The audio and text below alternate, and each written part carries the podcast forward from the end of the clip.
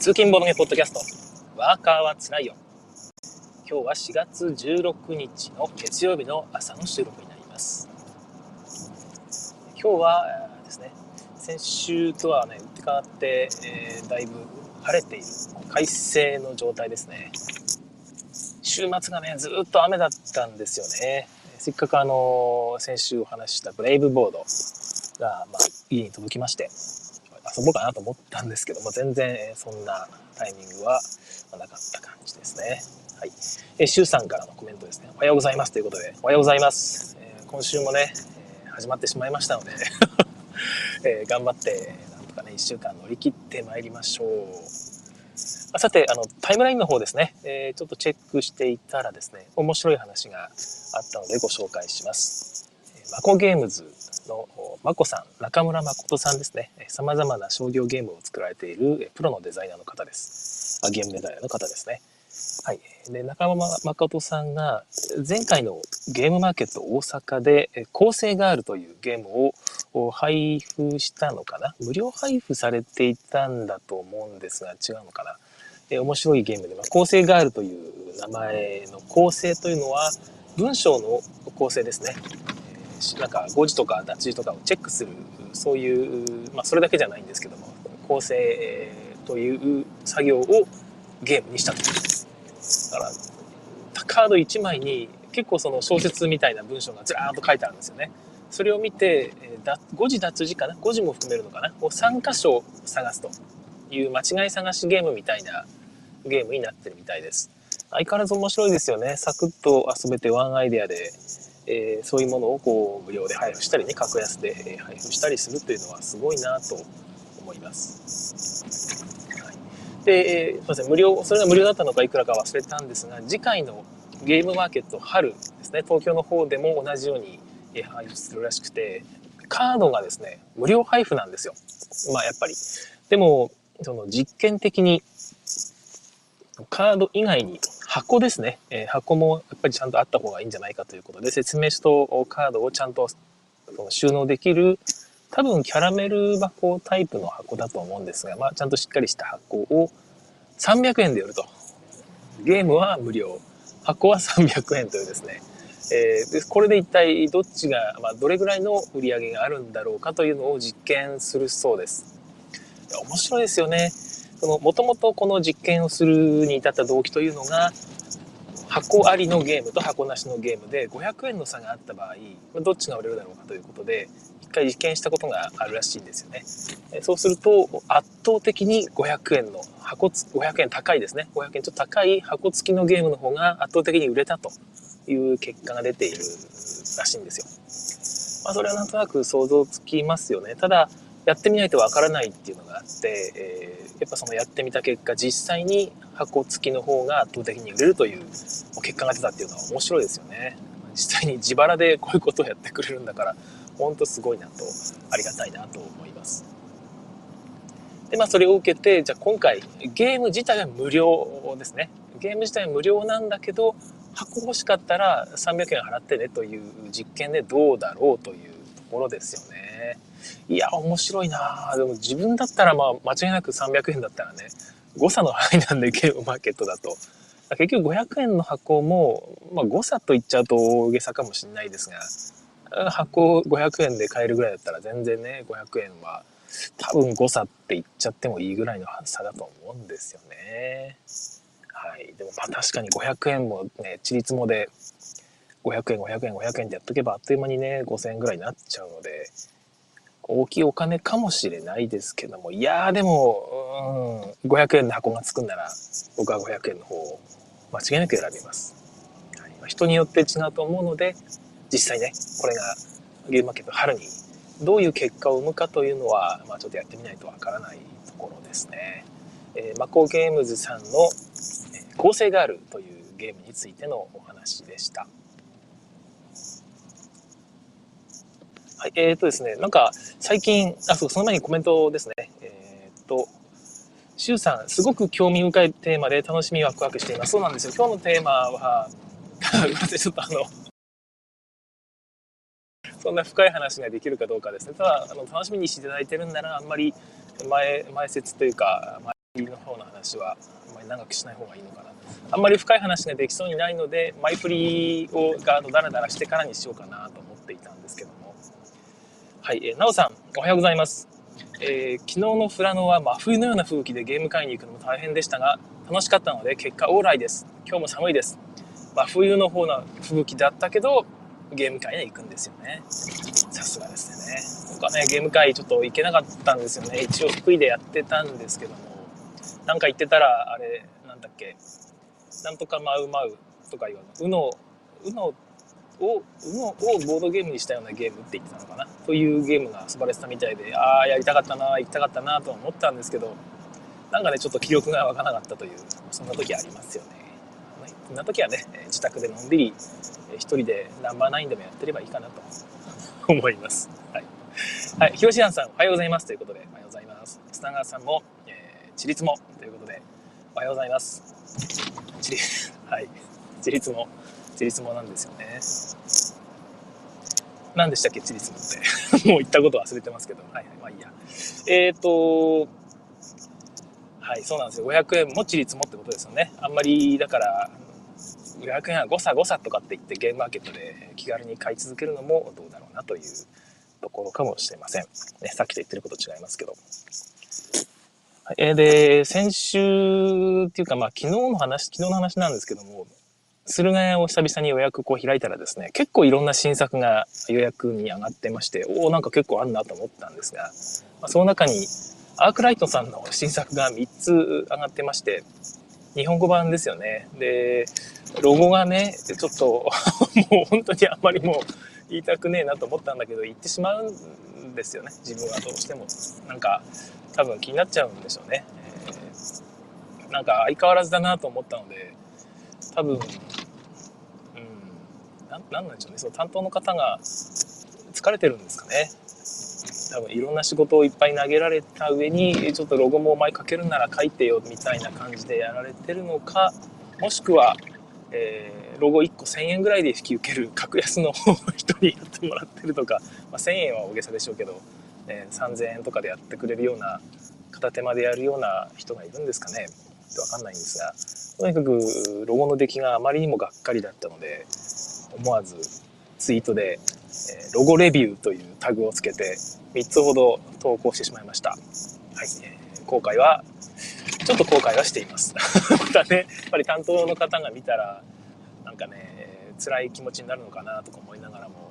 うん、でも頑張ってほしいんですよね。はい。ま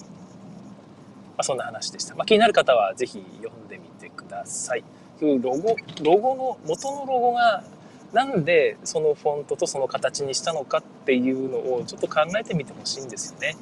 あんまりその形だけ似せて日本語のロゴを作ったり形が似てるからっつってなんとなくこのフォントを選んだってやり方してしまうと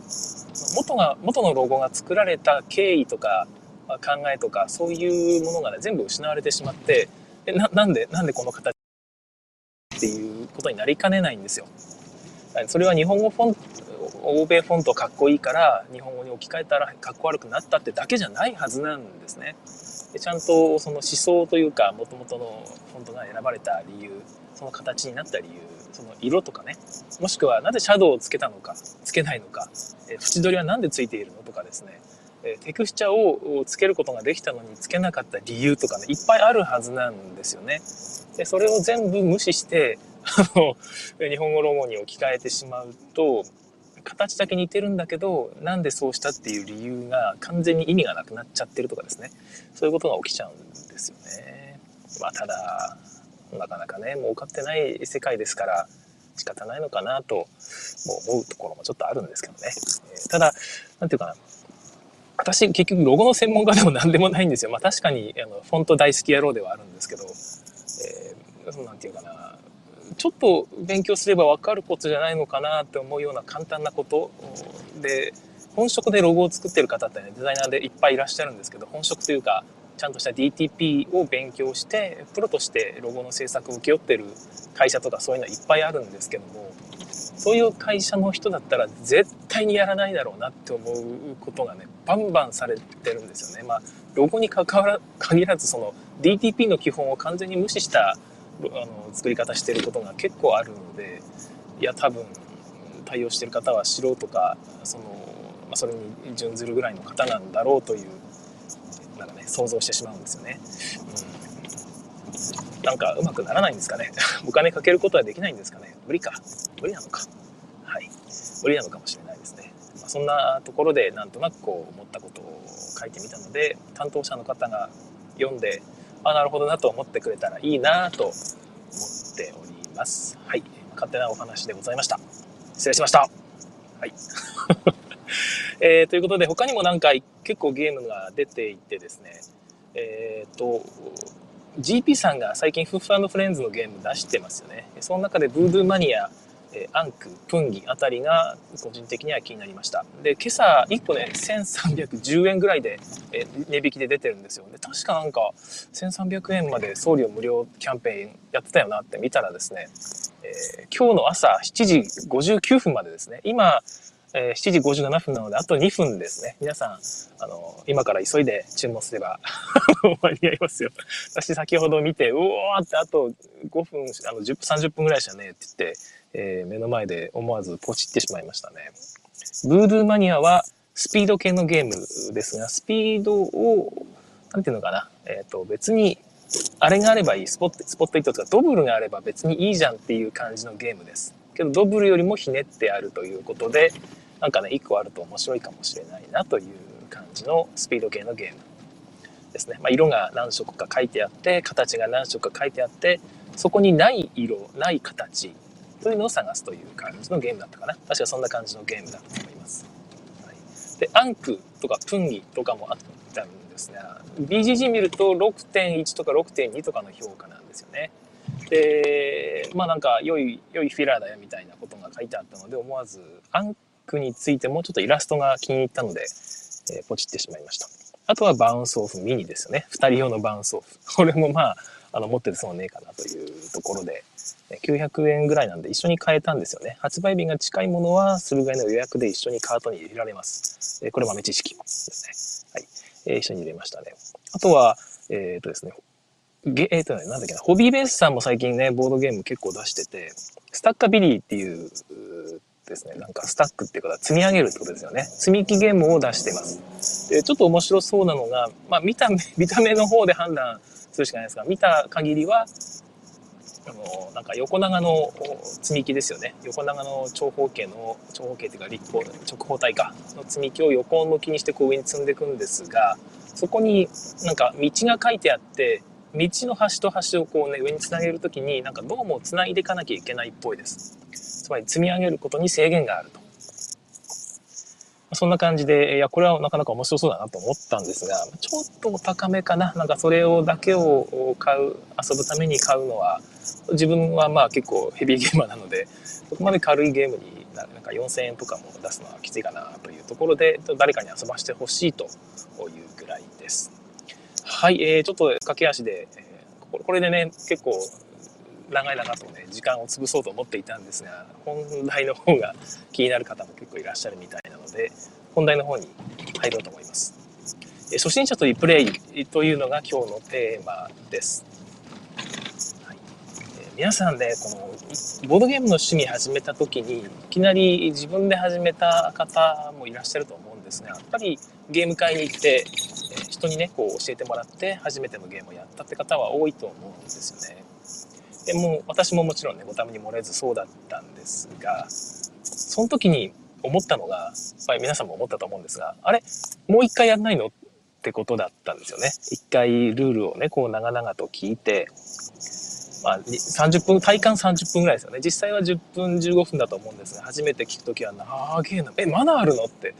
まだあるのっていうルールをずっと聞いてでわけわかんないわけですよ聞いても。なんとなくやりながらふんふんつって、で、やっていくと途中で、ああ、なるほどなという、なんていうか、全身が打ち震えるような喜びにこの、包まれながら、すげえすげえって言いながらやるんですけど、一回やっただけじゃね、全然足んないわけですよ。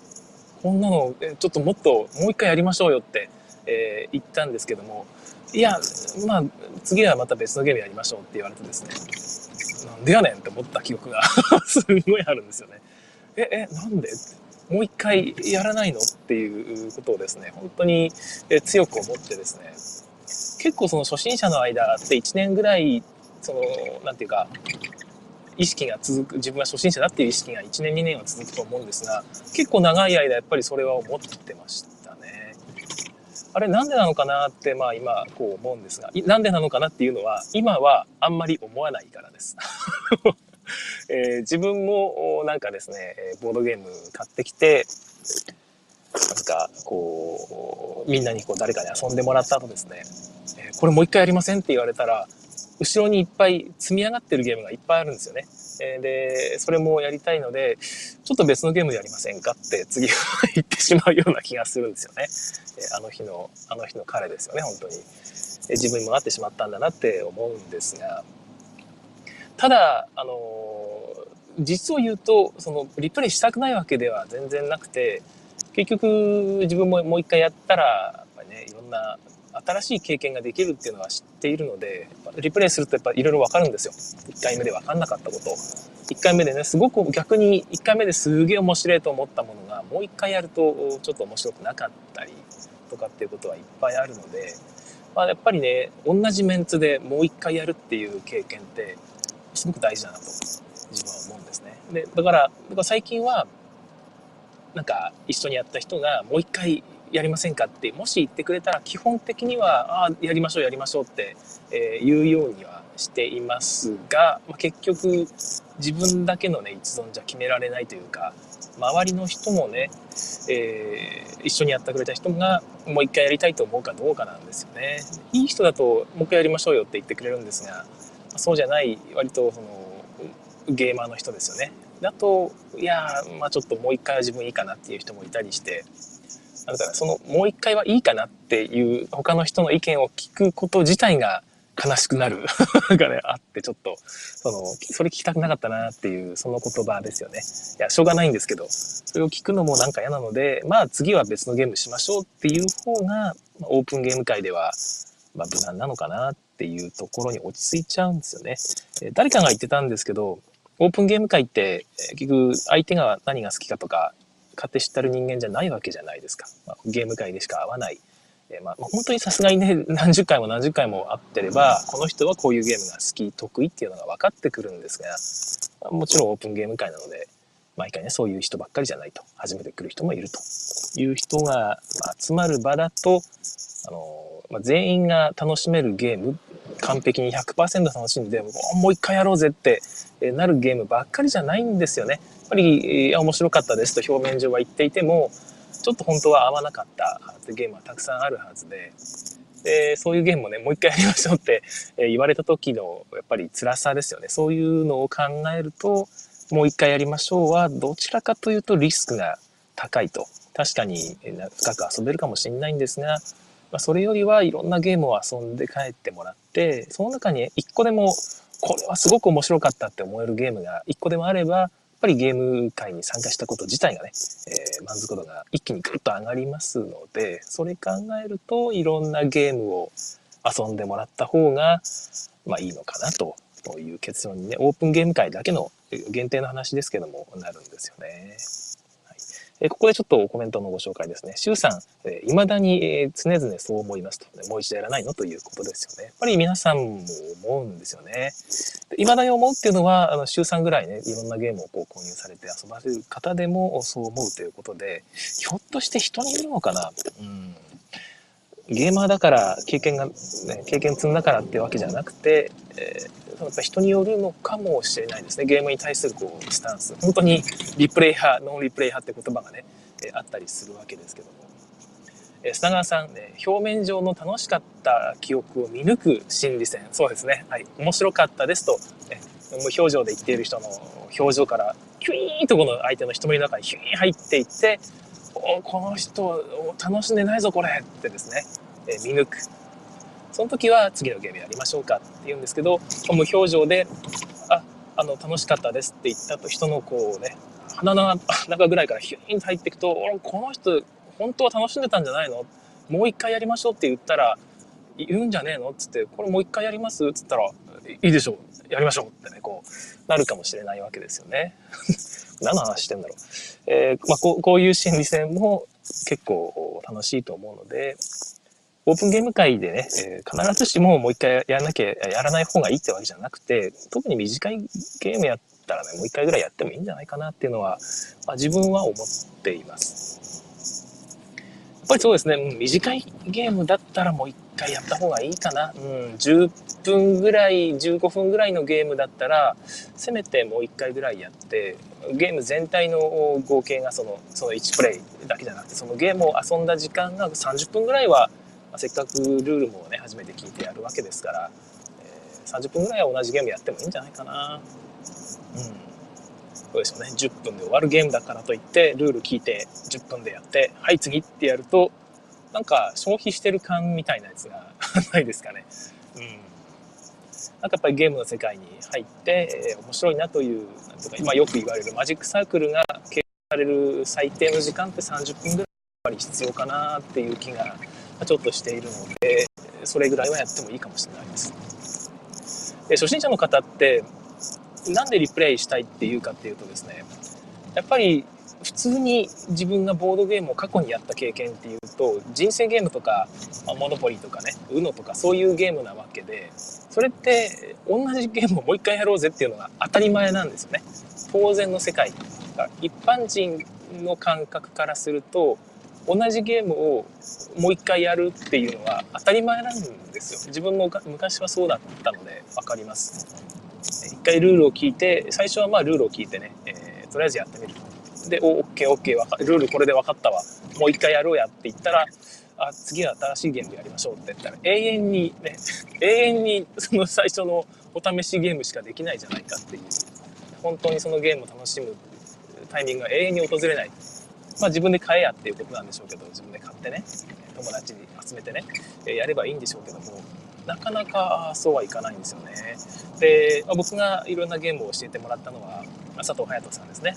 越前市ボードゲームの会。エチボの主催者佐藤隼人さん。通称ハトさんなんですが、まあ、ハトさんはいろんなゲームをこう遊ばしてもらってですね、えー、まあおためにもれず僕はもう一回やりませんかっていうわけですよ。でもパトさんはたくさんゲームを持ってらっしゃるのでちょっと次は新しいゲームしましょうということで新しいゲームになるんですがもう一回やりたいんですよねあのゲームを。なんか本当に。もう一回やりたいわもう一回やりたいわと思って、まあ、ネットで探すんですがなかなか当時は売ってなくてでドイツアマゾンまで手を出して頑張ってこうね公開和訳見つけてなかったら自分で和訳してということをやってゲットするんですが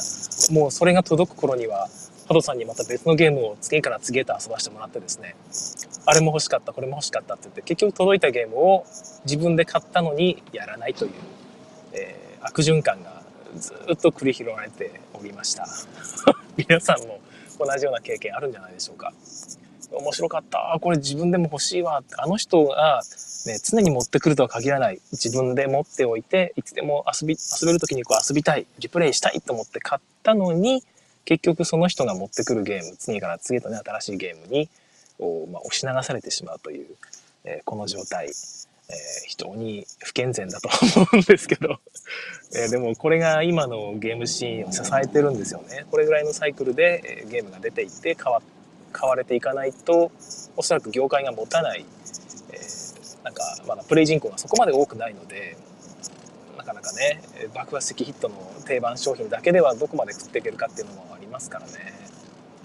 まあ、そういうところもあるんですよね。はい、えーと、なんだっけ？はいはいはい。砂川さんが鼻の中からヒュイーンのところに反応してくださってますね。相手の、ね、目だけじゃないんですよね。いろんなパーツ、いろんな動作から楽しんでるかどうかっていうのはいろいろと読み取れると思うので、結構その部分もオープンゲーム界の楽しみですよね。楽しんでるのかなという。なかなか分かんないですけどね。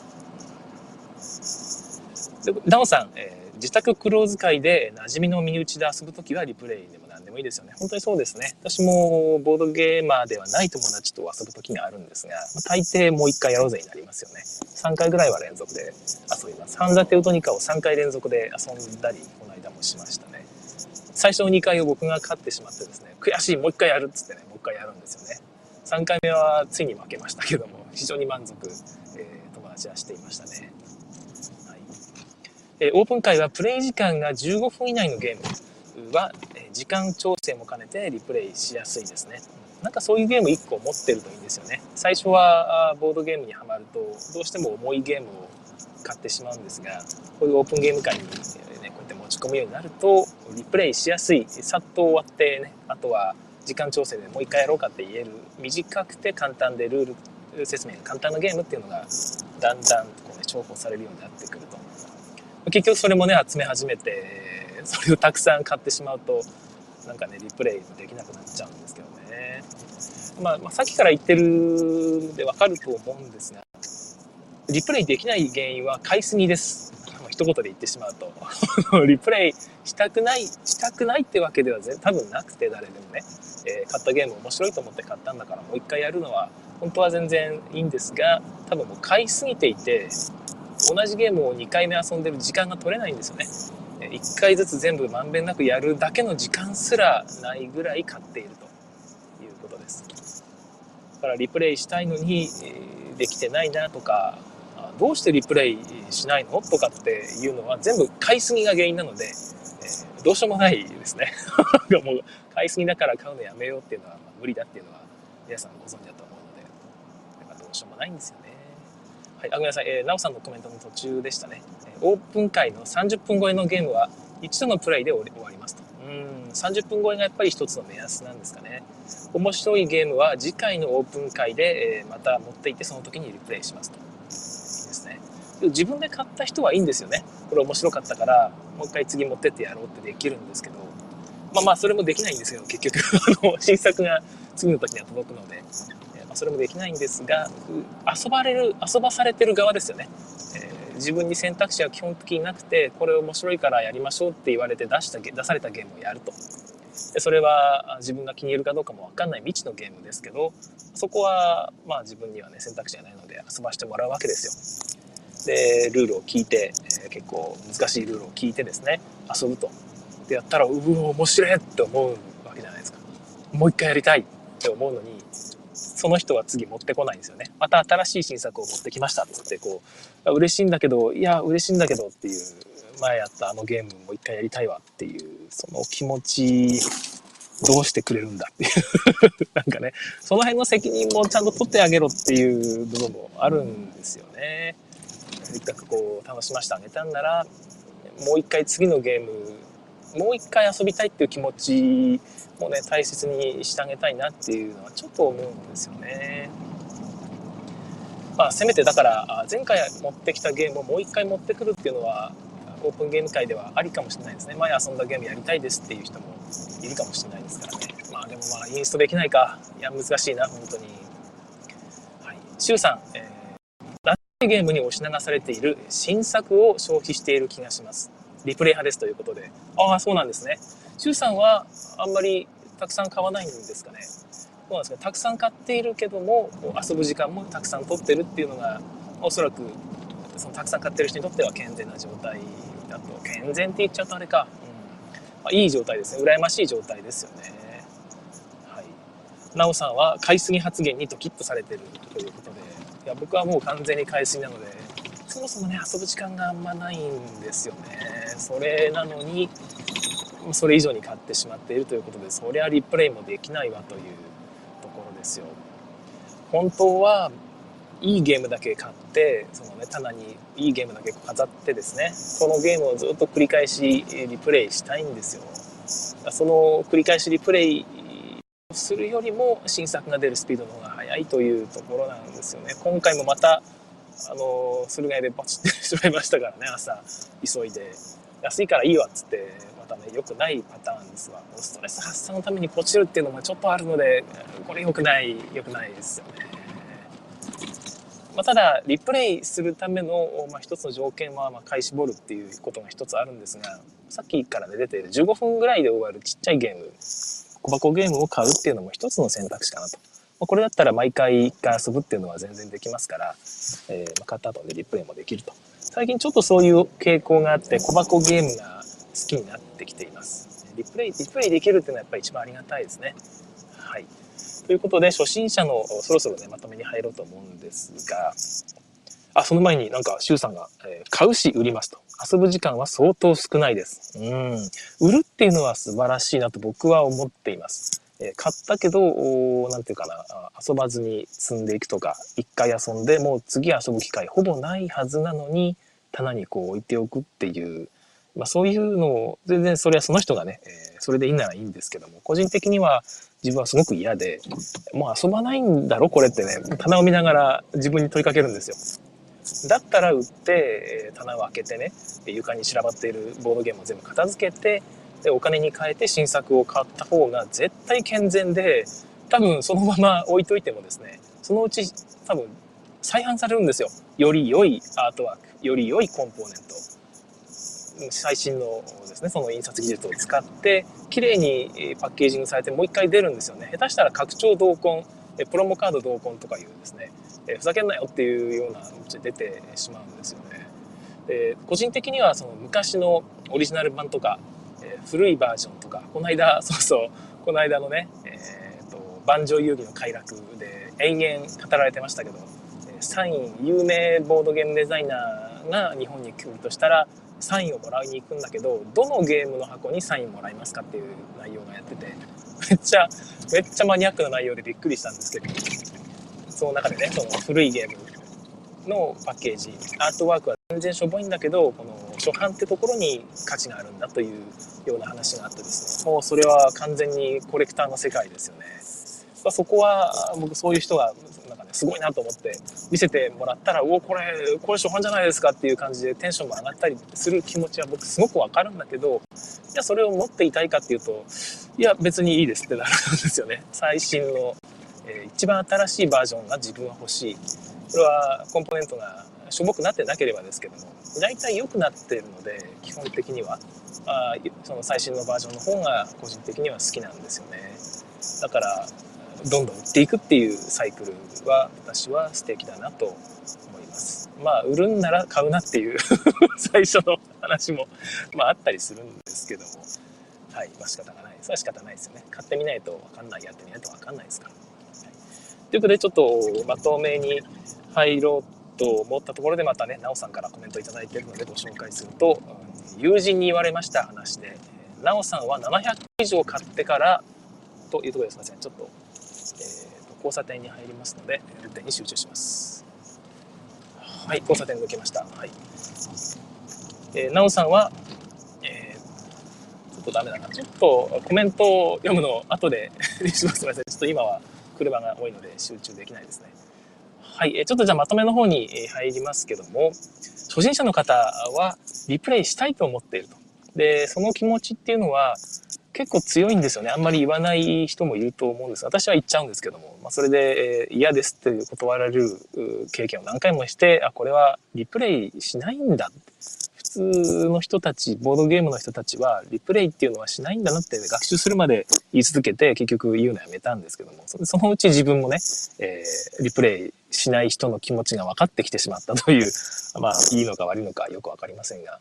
あ、そんなところだったんですが、まあ、とにかく初めての方はリプレイしたいと思ってる可能性があるので、これってどうですか？もう一回今から他やりたいですか？って。もう一回やります？とか聞いてみてもいいかもしれないなと僕は思います。まあ、自分に余裕があったらですけども。で、できれば他の同卓の方もですね、えー、広い気持ちでもう一回やりたいっていう人がいたら、もう一回付き合ってくるあげるぐらいの、なんていうかね、この優しさを見せてもいいかなと思うんですよね。で、ここで、その、その人のためだけって話じゃなくて、結構私はこれまでの経験で分かっているんですけども、もう一回やるとですね、面白いです。あの、思った以上に面白いです。もう一回その人とやるとですね、あ、この人はさっきは分かってなかったけど、今回はこんな動きするんだとかですね、いきなり、さっきは中盤ぐらいから面白さが分かってきたのが、いきなり1ラウンド目から面白い。で、1ラウンド目にあったこの、割とどうでもいいと思ったこのアクション、すげえ大事じゃんっていうことがですね、分かったりするんですよ。だから、あの、それこそね、リプレイもう一回しないのはもったいないなって思うようになるぐらい、リプレイってすごく楽しいので、できれば30分以上のゲームであってもですね、えもう一回やろうかって言ってやりたいって、もし初心者の方が乗ってきたらですね、えー、もう一回やってもいいかもしれないです。ただ、あの、結構気使う人だとですね、これもう一回やりますっていう言葉をですね、僕はもう一回やりたいんだけど、君はどうかなっていう言葉にね、変換して聞いちゃうので、あ、あはい、やりたいですって あの。本当はやりたくないのに言っちゃうことがあると本当に不幸でしかないので、そこはうまく聞いてあげる必要があるかなと思いますけど、まあ難しいかな。どうなんでしょうね。本当に日本人はね、本心をあんま言わないので難しいですよね。外国人は本当にシンプルに言うんですよね。あ、自分はいいですとかですね、えー、簡単に言うので、もっとあの辺は見習った方がいいかなと僕は思いますけども、どうかな。はい。まあそんな気がいたしました。はい。うまい具合に信号で、えー、止まったのでコメントを読みますね。はい。周さん、えー、もちろん売りたくないですと。本当はやっぱり売りたくないですよね。自分もそうです。嫌ですということで。ただ収納事情が超厳しいので圧縮したり売りますということですよね。僕ね、圧縮したいなって思う時あるんですけど、僕箱が大好きで、箱が好きすぎて、ちょっとその圧縮で箱をね、潰すとか、ちょきちょきするとかっていうことが、あの、心情的にできない、えタイプです。また同じように収納事情厳しいので、まあ、売るしかないんですよね。本当は売りたくないですよね。はい妻に親子ゲームはあまり新しいゲームをしないでちゃんとやり込まないと子供の教育には良くないと。物を大事にしない癖がつくと昨晩叱られました。はいえー、奥さんの言うことはよくよく聞いてください。その通りだと全部受け取ってですね、その通りにしてあげてくださいね。えー、だから、あの、一旦、その、全く遊ばなくなったゲームも売ってしまってもいいので、えー、子供さんが気に入ったゲームを何個か残して、それをずっとしばらくね、えー、遊んでみてください。ぜひぜひその方向で。で、子供さんと一緒にゲームをするってやっぱ大事なので、新しいゲーム買うんじゃなくてね、同じゲーム1個買ってやるっていう方が、本当に僕は僕は奥さんの言う通りだなと思います。自分はできてないですけどね。はい、とにかく奥さんがやっぱりそういうふうに言ってるっていうのはすごく大事だと思うので、えー、家族の、ね、なんていうか、ためにもちゃんとうまくやってあげてください。奥さんもあってこそのボードゲーマーだと僕は思います。はい。ということで、え砂川さん、運転に集中してください。えー、安全第一で。はい。その通りだと私も思ってますので、これね、嫌ですよね。キードンと音がして、しばらく無言。私の声も聞こえない。誰か、大丈夫か？大丈夫か？って声がね、遠くから聞こえてくるとか嫌ですよね、そんなリアルタイムポッドキャスト。はい。えー、ということで、えー、今日はこの辺にしたいと思います。ただ、ポッドキャストやると、なんかね、元気出ますよね。えー、なんか、聞いてる方にも元気をもらえるし、聞いてる方もなんか元気が、えー、ね、こう、もらえるような、お互いに良い関係が築ければなと思っています。いつもありがとうございます。はい、今週も頑張っていきましょう。え、仕事帰りに聞いてる方もね、今日頑張りましたね。お疲れ様でした。えー、次回更新をお楽しみに。さようなら。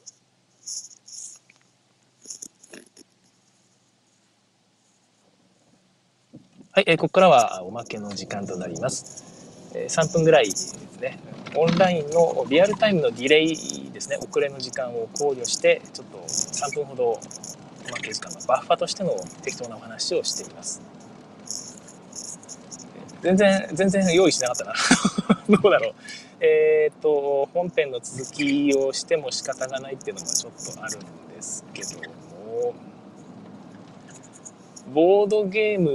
の話もね、本当はね、本編でした方がいいんですよね。ただ、まあ、せっかくなんでボードゲームの話をしようかな。うん、いやあどうだろうな。はい。まあ、ボードゲームの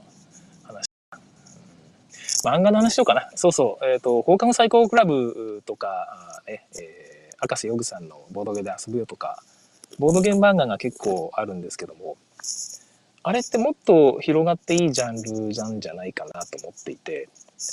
ボードゲーム小説って誰か書かないですかね？一回、暮らしとボードゲームっていうサイトがあるのか、ジョークみたいなサイトがあるんですけども、ここで変な小説が連載されようとしていたことがあったんですよね。でそれはなんかノリで書かれたみたいな文章で、一応続きものっぽい感じだったんですけども、なんか続かないですよね。よくわからない。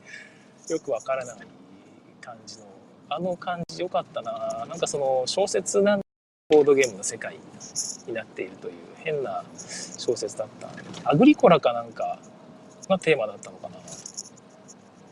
なんか、まあ、ボードゲームの世界に入り込んでその中で何かやるみたいなそういうお話で読んでみたいなと思うし見てみたいんですよね。一応今のところ放課後サイコロクラブは美味しんぼですよね。一応作りとしては美味しんぼ。ボードゲームが得意な主人公がいてでその周りにこうちょっと悩みを抱える人たちが集まってきてでその人にボードゲームを使ってこう悩みを解決したりですね人間関係を修復したりをしていくということで、まあ、おいしんぼ系の構造だなといつも思って見てるんですが、まあ、ちょっと違うのは、えー、主人公っていうのが固まってないというのがあれはすごくいいですよね。可愛い女の子たちがいて女の子がこう少しずつ視点を変えながらやっていくっていうあのスタイルはおいしんぼにはなかったものなのですごく良いですよね。で、えー、ボドゲで遊ぶようはいわゆる漫画タイムキララ形式女の子がいつもメンツがいてキャッキャ夫婦でこうたまに不条理系なギャグをかましながらやっていくという感じであれもすごい好きなんですよね。でそうするとやっぱり次はバトル漫画が欲しいんですよね。バトル系のなんかトーナメントに出てやっていく遊戯王系のボードゲーム漫画が欲しい。でも多分面白くないんだろうな。最初だけネタで面白いんだけどだんだんおかしい話になっていってどうしても超能力が必要になってくるので、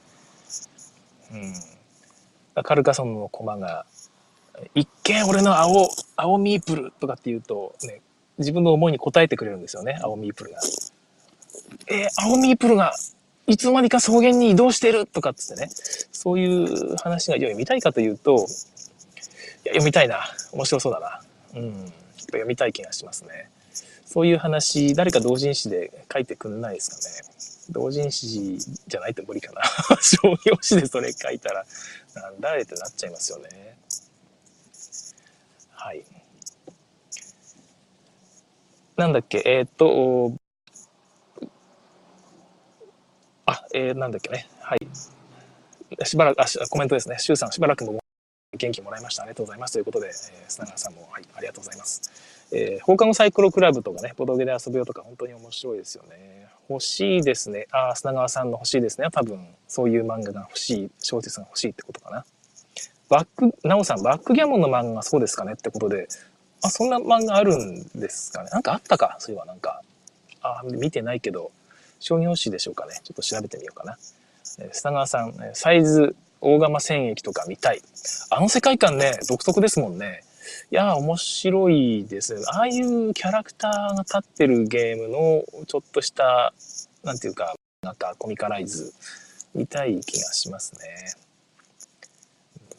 なんかそんな感じで、はい。このお話もまた別途 なんか章立てして、えー、別のテーマであげたいぐらいですね。はい。長々と喋ってもしょうがないので、えー、この辺にしたいと思います。なおの棺。なおの棺なんだろう なんだろうはい。えー、ということでございます。では、これで終わりましたようなら。